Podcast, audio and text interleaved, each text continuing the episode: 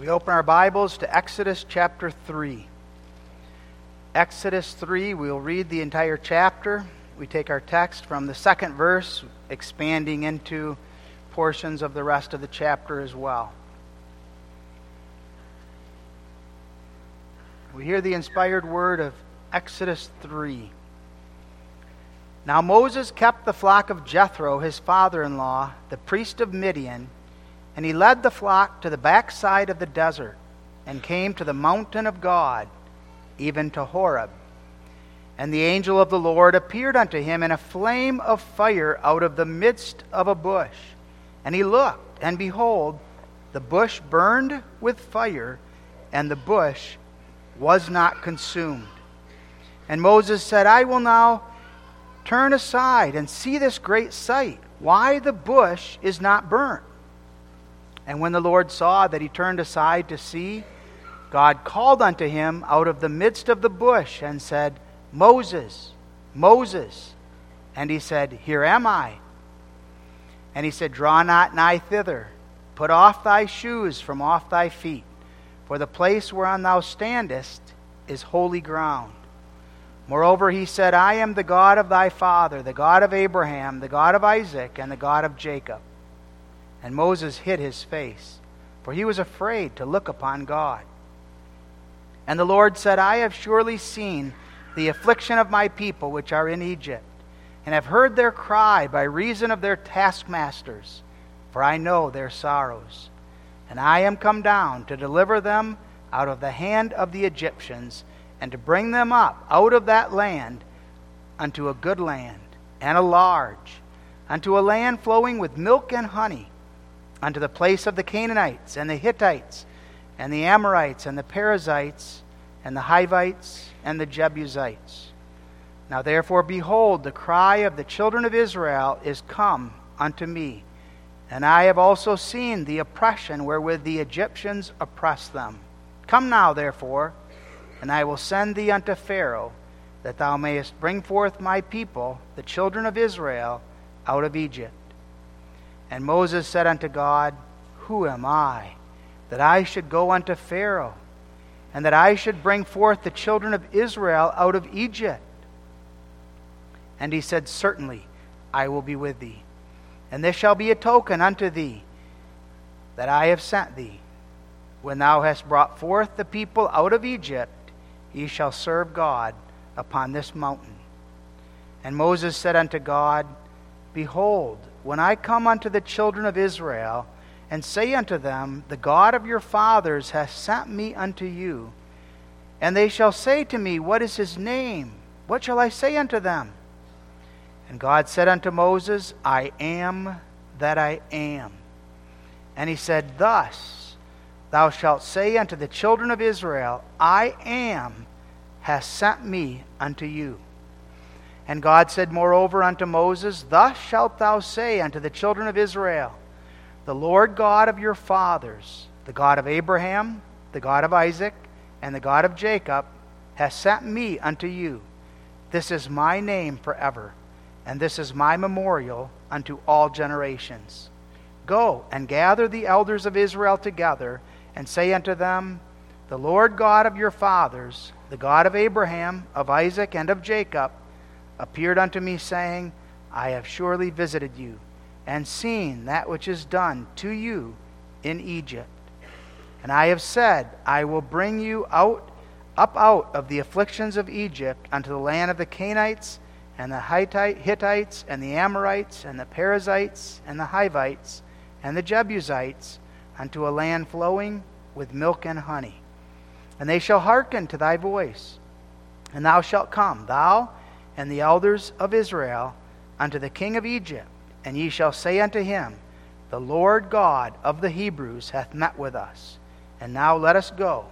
We beseech thee three days' journey into the wilderness, that we may sacrifice to the Lord our God. And I am sure that the king of Egypt will not let you go, no, not by a mighty hand. And I will stretch out my hand and smite Egypt with all my wonders, which I will do in the midst thereof. And after that, he will let you go. And I will give this people favor in the sight of the Egyptians, And it shall come to pass that when ye go, ye shall not go empty.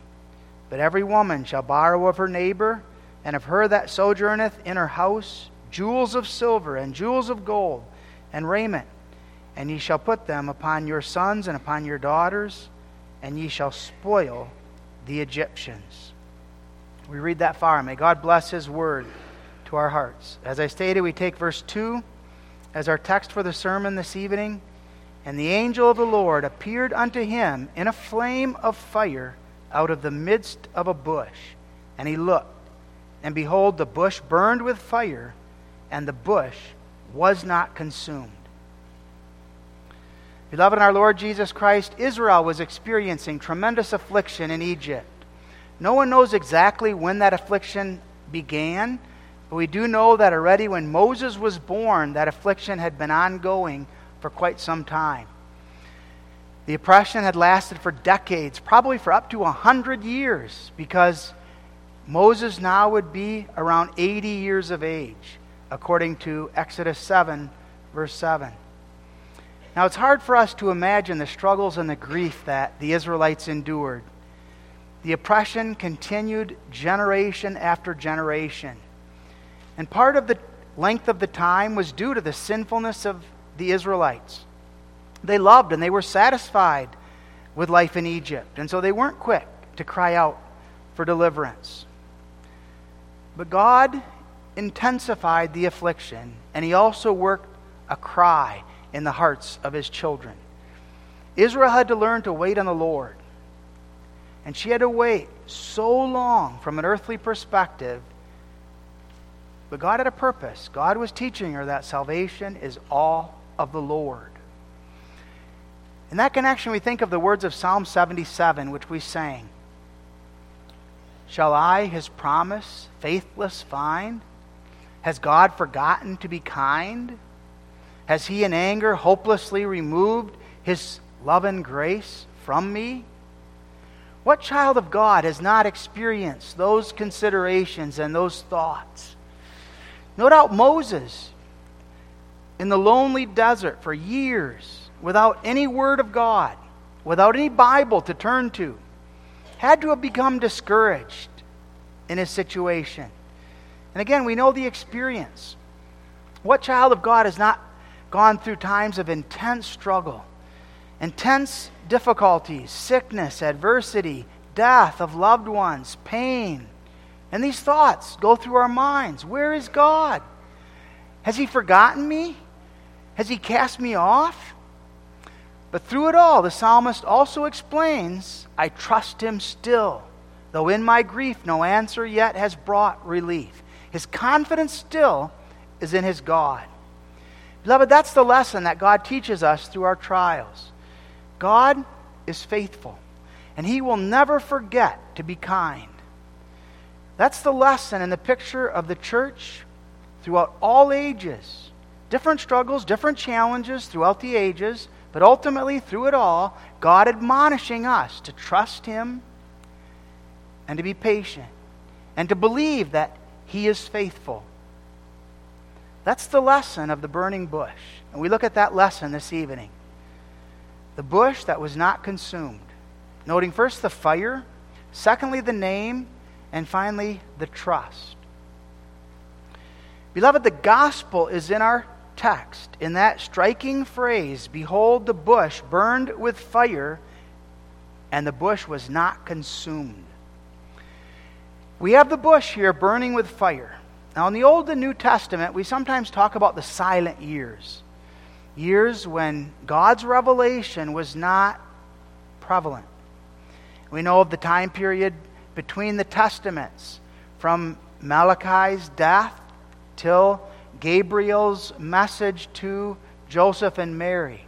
During that time period, or to John the Baptist, to, to Zacharias first with regard to John the Baptist, during that time period, almost 400 years, there was no revelation of God. We call that a silent period. Now, they had the Bible, they had things that they could reference.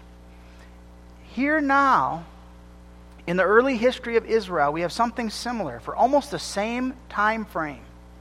From God's appearances to the patriarch Abraham, and then finally Jacob, to Jacob's going down to Egypt. The last God had communicated with Jacob was when Jacob heard now back from Joseph, prayed to God about what to do, and God said, You can go down to Egypt, and I will bring you back out.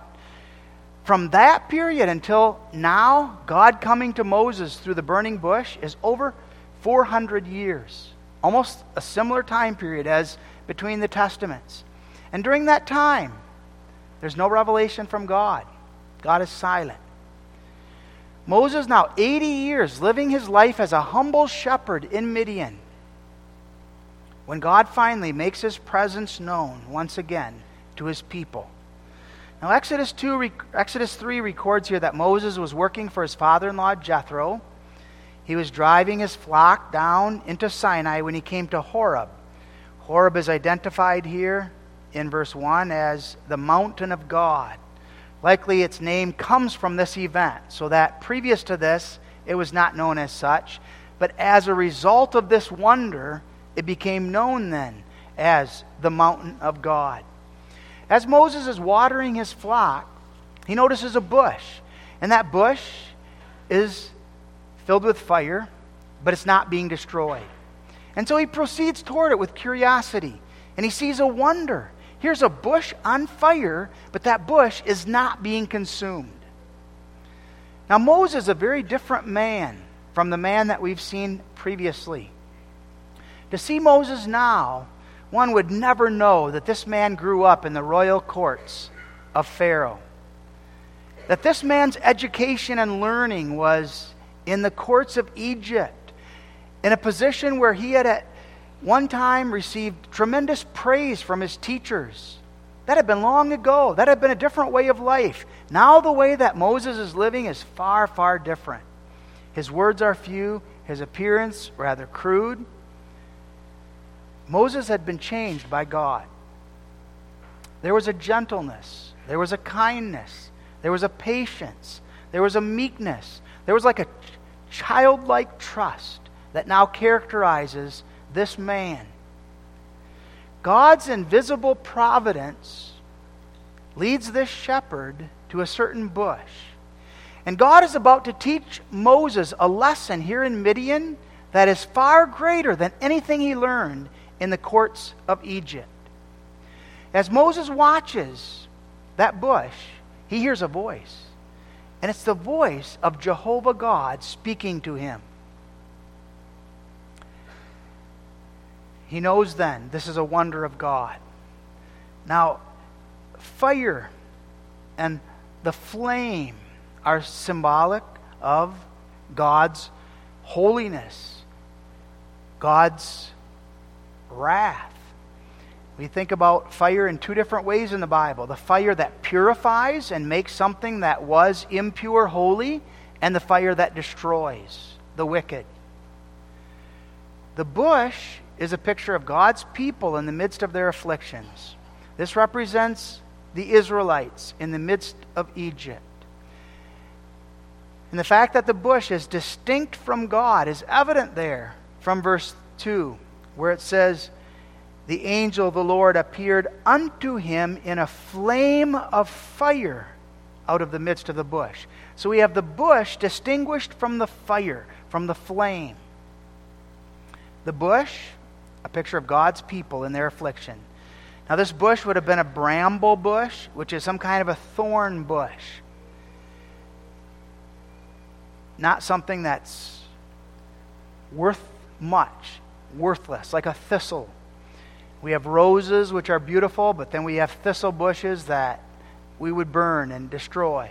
In the parable of Jotham, the son of Gideon, he compares a number of different plants, and then he finds a bramble bush, and he calls it the lowliest of the bushes.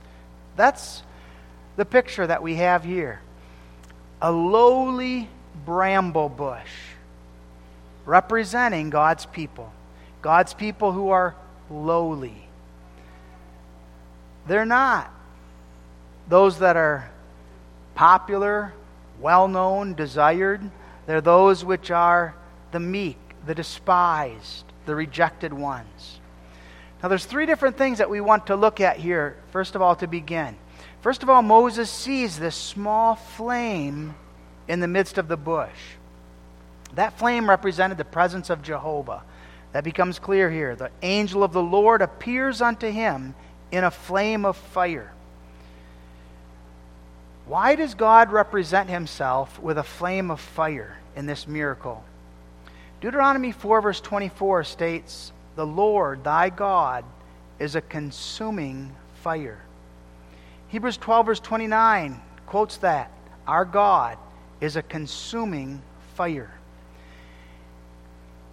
The significance is that God is holy. And God's holiness is depicted through fire. As a holy God, He demands perfection, He demands obedience of all mankind. And when men and women walk in disobedience, in rebellion, he's filled with wrath and with sore displeasure toward them. And that wrath is represented in a consuming fire that destroys sin and the sinner.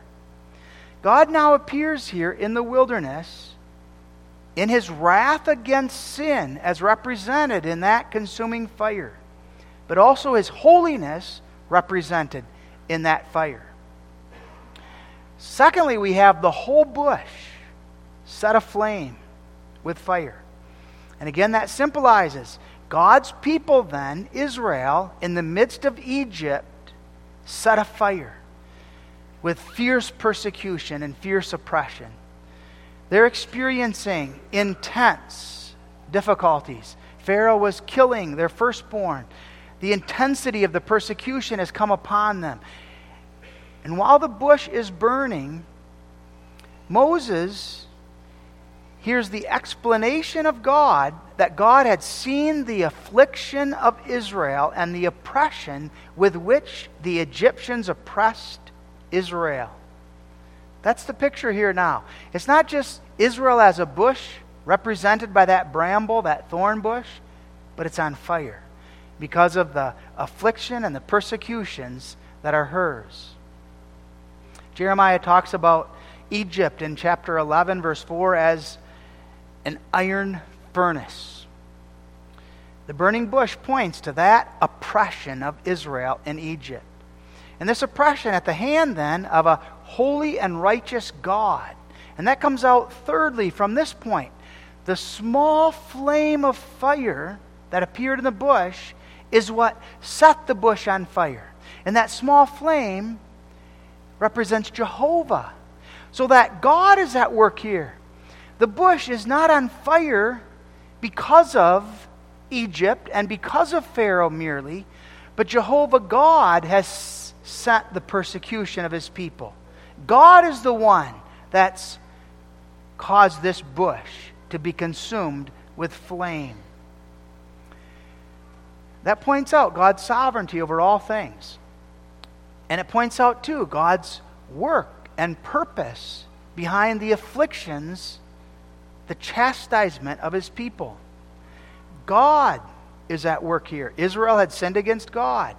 They had desired Egypt and the flesh pots of Egypt, and now God was chastising. He was punishing those who were the wicked in her midst, chastising those who were his children. Stephen in Acts 7 reveals that Israel was a stiff necked, uncircumcised in heart and ears. And so that chastisement, that punishment of God now is upon them. They would have been consumed by the fury of God's wrath had they not been God's children. Israel was the chosen of God. Now, the question then is what about that? How is it then that God's wrath is being poured out? His hot displeasure toward those who are his own. God was displeased with them in their sin. God has no delight in sin. But these were his children, whom he loved from eternity. And that points us to another wonder that's evident here. And the bush was not consumed. Beloved, here's the message of the gospel. And this is the great wonder of this history, not only, but the history of the church of Jesus Christ. This is the great wonder of your and my lives. Now, it may have been common in Moses' time to see dry bushes burning up in the desert. But normally they were quickly consumed, and within a matter of a few moments the fire was out and the bush was gone. According to the Hebrew language here, this one burns intensely and it continues to burn for quite some time. Something is happening here contrary to the rules of nature. A wonder of wonder is taking place. This bush is on fire. We would say all of the fuel is burned up. There's nothing less that can be burning. And yet, it continues to burn and it's not consumed. Israel, though experiencing the fierce persecution and hardship under the hand of Pharaoh, was not consumed. They were not destroyed in God's wrath. Now, Israel may have thought that God had forgotten her. Psalm 77, no doubt, came up in her thoughts. But that never happens. Israel may have been unfaithful as the church is throughout the ages, but God is ever faithful. God remembers his church. And God, in his holiness, could have consumed Israel in the fire of his wrath against sin. However, he does not. We find that God, in his love, God, in his faithfulness, will not consume those who are the objects of his love. Malachi 3, verse 6 I am Jehovah, I change not. Therefore, ye sons of Jacob are not consumed. That's the beautiful word that God speaks. Zion is redeemed through judgment. The church is purified through judgment. But that judgment will not destroy. That judgment is intended by God to purge and to purify. God promised that He would make of the seed of Abraham a great nation, and that He would receive for them the inheritance of Canaan and would give it to them. God promised the forgiveness of sins through the Messiah who would come. God promised deliverance through the seed of the woman. And God remembered his promise. God makes use of trials. He makes use of afflictions as his chastisement. A father who loves his children turns their hearts away from sin to him in love. And God, in his faithfulness now, hears the cry of his children. And he calls his servant Moses to deliver them with a mighty hand. God maintains his justice and integrity, teaching that his children must turn from sin. Never, while sinning, can Christ's bride expect to be experiencing God's love. God preserves and keeps his church through repentance, turning them, giving them a wonder of grace, causing them to know the wonder of his love and his care for them. Especially that seen in the name that God gives here to Moses. I am the God of thy father, the God of Abraham, the God of Isaac, and the God of Jacob. Verse 6. Verse 14, I am that I am. God reveals himself in this burning bush as I am that I am. This is the most important name that God gives himself. And for the first time in human history, God teaches the church here the significance of that name. And he does it through this marvelous experience. The name Jehovah is so important that in the Old Testament it's sometimes called the name. For instance, we read, Anyone who blasphemed the name were worthy of death. And the reference is the name Jehovah. But strikingly, the name was seldom used because of that. The Israelites were fearful of using it. Sometimes they would use Jah, but more often than not, they would not even make use of it out of fear that they might use it wrong. Here, God teaches Israel the significance of that name and therefore of his own blessed being in connection with his church. God says, I am that I am. That is, he is the unchangeable, eternal God of heaven and earth. He's the independent one. He's the same yesterday, today, and tomorrow. That can never be said of you or of me. We're changing. We're constantly changing. We're not who we determined to be. Circumstances and situations in our lives have changed us and transformed us. We're influenced by all kinds of different things every day. and throughout the course of our lives. Jehovah God is the same yesterday, the same today, and the same tomorrow. No creature can confess that. We are what we are because of parents, because of experiences, and then time takes a toll on us because we're subject to time. God is the creator of heaven and earth. He's not subject to time. And as the fountain of all good, the one who's sovereign over all, he's the source of all life. He's the source of everything. He's absolutely self sufficient and independent, the eternal, unchangeable God. God now comes to fickle, changeable creatures.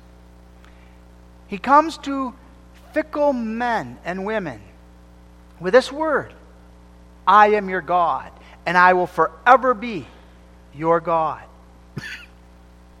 God makes a promise, and he will never swerve from that promise. That's the word that God spoke to Abraham. God spoke to Abraham that he would establish his covenant with Abraham as an everlasting covenant. And that that covenant then would not be changed, and that God would preserve and keep him in it. God made a promise as the I am that I am. Israel may have deserved to perish. Israel may have deserved to be punished everlastingly by God. But God will not punish them.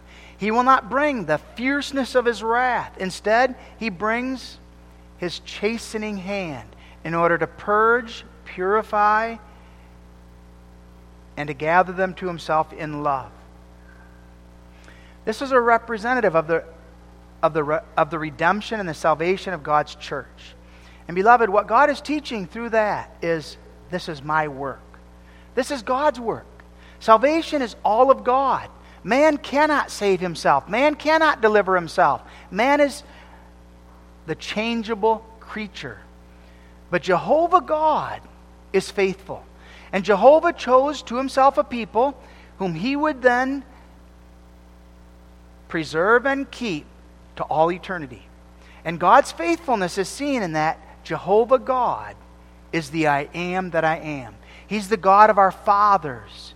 And he will continue to be the God of all those in their generations. And that's the reference here to Abraham, Isaac, and to Jacob, demonstrating, I did not forsake them. I did not forsake Abraham, Isaac, or Jacob. I spoke a promise, and I maintained that promise throughout their generations, despite their sins, despite their unfaithfulness. Beloved, this name is the covenant name of God that teaches us and impresses upon us God's covenant faithfulness. That Jehovah God will realize his eternal covenant because he's decreed it by his counsel. And his counsel stands, and his counsel will be realized. God now comes to Moses here in verse 2 as the angel of Jehovah. That's significant as well. And the angel of the Lord appeared unto him in a flame of fire. An angel that appears here to Moses is not simply a created creature. We know the angels are just creatures, they were created by God. This one stands distinct. This is God Himself, as becomes clear from the passage. The angel of Jehovah, or the angel of the Lord, is a prefiguration of Jesus Christ. God Himself is speaking here out of the bush.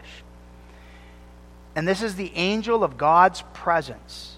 God's name is in the midst of this angel. This is Jesus Christ, the messenger of Jehovah God, through whom God reveals himself. How does God reveal himself to you and to me as the unchangeable God of heaven and earth?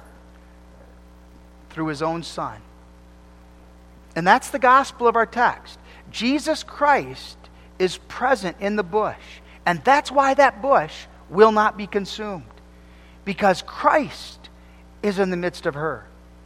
And so God sets up an event here, a burning bush, in order to give revelation concerning His name, His faithfulness, and He accompanies it with promises. He urges Israel, He urges His church to remember, believe, and trust in me. I am the living God of heaven and earth. Don't look to the gods of Egypt. Don't look to the gods of the heathen. They're not faithful. They're not, I am that I am. Jehovah gives here a revelation that ranks among the greatest of the self revelations of God in the Bible. The name of God would be established as a memorial of God's faithfulness to his people forever. And that comes out later on in the chapter. That God would establish this as a memorial. Verse 15. This is my name forever, and this is my memorial unto all generations. God doesn't give us something to identify as a memorial, God gives us his name. He says, I am that I am. Like, hold on that name. Trust in that name. That name is a memorial concerning my faithfulness, that salvation is all of God, and that I will not destroy my church, but I will preserve her according to my covenant. Now, how does this apply to Israel during their time in Egypt? God says to Moses, Moses, do you think I've forgotten my people? Do you think, Moses, that I've changed my perspective? I made promises to Abram, to Isaac, and Jacob. Do you think now that I've decided, ah, those promises aren't worthy to be kept? God says, No. Even when Israel was sinning, I remembered her. I brought her into trouble because of her sins in order that she would turn from them and repent. I caused Egypt to oppress her, but I never forgot my own. The gods of Egypt, they were no help, and they are no help. They're not faithful, they've not been with you. But I, the everlasting God, am with you, and I keep you, and I will preserve you. Now, beloved, these words must have stirred the heart of Moses. Again, imagine Moses has been in the wilderness now for 40 years. It seems as though God has forgotten his promises. Here was the hope and the longing of his life. Already, when he was on the lap of his mother, he was taught about God's promises, about God's faithfulness, how God had mentioned to Jacob that God would bring Israel back again. He learned about God's promise to deliver Israel. And we noted he may have even believed for a time that he was to be used by God in that capacity. Now God comes to Moses through this burning bush that's not consumed, and the voice of God assures Moses, I am faithful to my promise. The time is going to come, and not only will you witness it, you are going to take part of that deliverance, and you are going to be the one through whom I'm going to work to bring it to pass. On the foreground, God's covenant faithfulness. God promised, he would not forget his promise. And beloved, that same thing applies to you and to me. Do you think God has forgotten to be kind? You look at your situation, you look at the circumstances of your life. Do you think that God no longer answers prayers? That cannot be true. He is Jehovah, the I am that I am. And God's faithfulness to his promise means that he will not overlook the sins of his people. Now, how do we understand that then? God is faithful to his promise, but his people are sinners. How is it that he can maintain faithfulness to his promise and at the same time do justice to the reality of our sin? And, beloved, that brings in the wonder of the cross. The burning bush points to the cross where our Lord Jesus Christ was consumed because of our sin. The fires of God's wrath came upon him, and those waves and those billows threatened to overthrow him. But did they destroy him? No. He was God. And as God, he was able to sustain the wrath that our sins deserved. And as such, he emerged from the cross as the one who was perfect, who was righteous, as the one who had taken upon himself the full penalty and punishment of our sins. Christ is the answer to the fact that the bush, while it's on fire, will not be consumed. Beloved, Christ is the answer in your and my life to the fact that I am a sinner, I am weak, I'm being chastised because of my sins. But God yet is faithful. And God is preserving and keeping me in order to bring me into the fullness of the glory that awaits. He will not cast me off because he punished his son in my place. The comfort of God's people throughout all ages is found in this wonder God is the unchangeable God of the promise. I find myself giving in to temptation again. I say something I shouldn't have said, and I cry out for mercy. I confess my sin, and the comfort of God's people throughout all ages is God looking upon us in mercy and saying, I am that I am. And because I am that I am, you will not be consumed. You will not be destroyed. So faithful he is that rather than his wrath against sin going unpunished, it was punished in his beloved Son, Jesus Christ, with the bitter and shameful death of the cross. And that's the evidence, beloved, of his faithfulness toward me and toward you and toward his name. It's only because of Christ that we're not consumed. Now, there are many reasons for chastisements to come upon us, some of which are given in this history, others, the book of Job. We can find other places in the Bible. But in all of them, what is God's message? The bush will not be consumed. God's church will be preserved and kept. The great I am is the faithful one. He always answers prayer, He always gives grace according to need. Agonies, sorrows, challenges may be our lot. Small, insignificant we may be, lonely and even despised as that thorn bush. Fear and dread may take their way with us. Distress may threaten to overwhelm us. The future may be dark, but we hear the glorious message I am that I am. I dwell in the midst of you in Jesus Christ, and I cannot deny myself. God remembers, and God preserves, and God keeps. He remembers the cause of His church, He remembers His saints, and the gates of hell will not prevail against them. He will make all things work together for good for them that love him, who are the called according to his purpose. And we don't just give, it, give expression to that truth with our lips. God works within us the faith by which we cling to the I am that I am, knowing that He is the only thing in this life that is certain. In the midst of all the uncertainties, I can't trust friends, I can't trust relatives, I can't trust anything in this life. Ultimately, my trust is in Jehovah God alone, the I am, who has spoken and will bring it to pass. That's the trust that God works here in Moses. Moses, God says, Moses, draw not nigh thither. Put off thy shoes from thy feet, for the place whereon thou standest is holy ground. God calls us to trust in him, to trust in him in all things. He's the Holy One, He's the one who does all things right. How often doesn't it shame us when we realize that we were anxious, we were afraid, we were filled with concerns and worries? We weren't walking by faith. We were looking at things from an earthly perspective by sight. And then we look back, and shame fills our hearts as we realize God was working a perfect work. I just wasn't looking in the right place, I wasn't trusting in Him.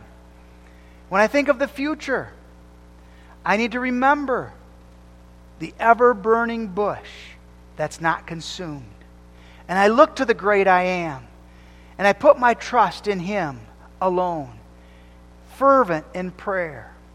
Moses, after 40 years in the wilderness, and the children of Israel, after 400 years of silence, are taught by this glorious event to put their trust in Jehovah God.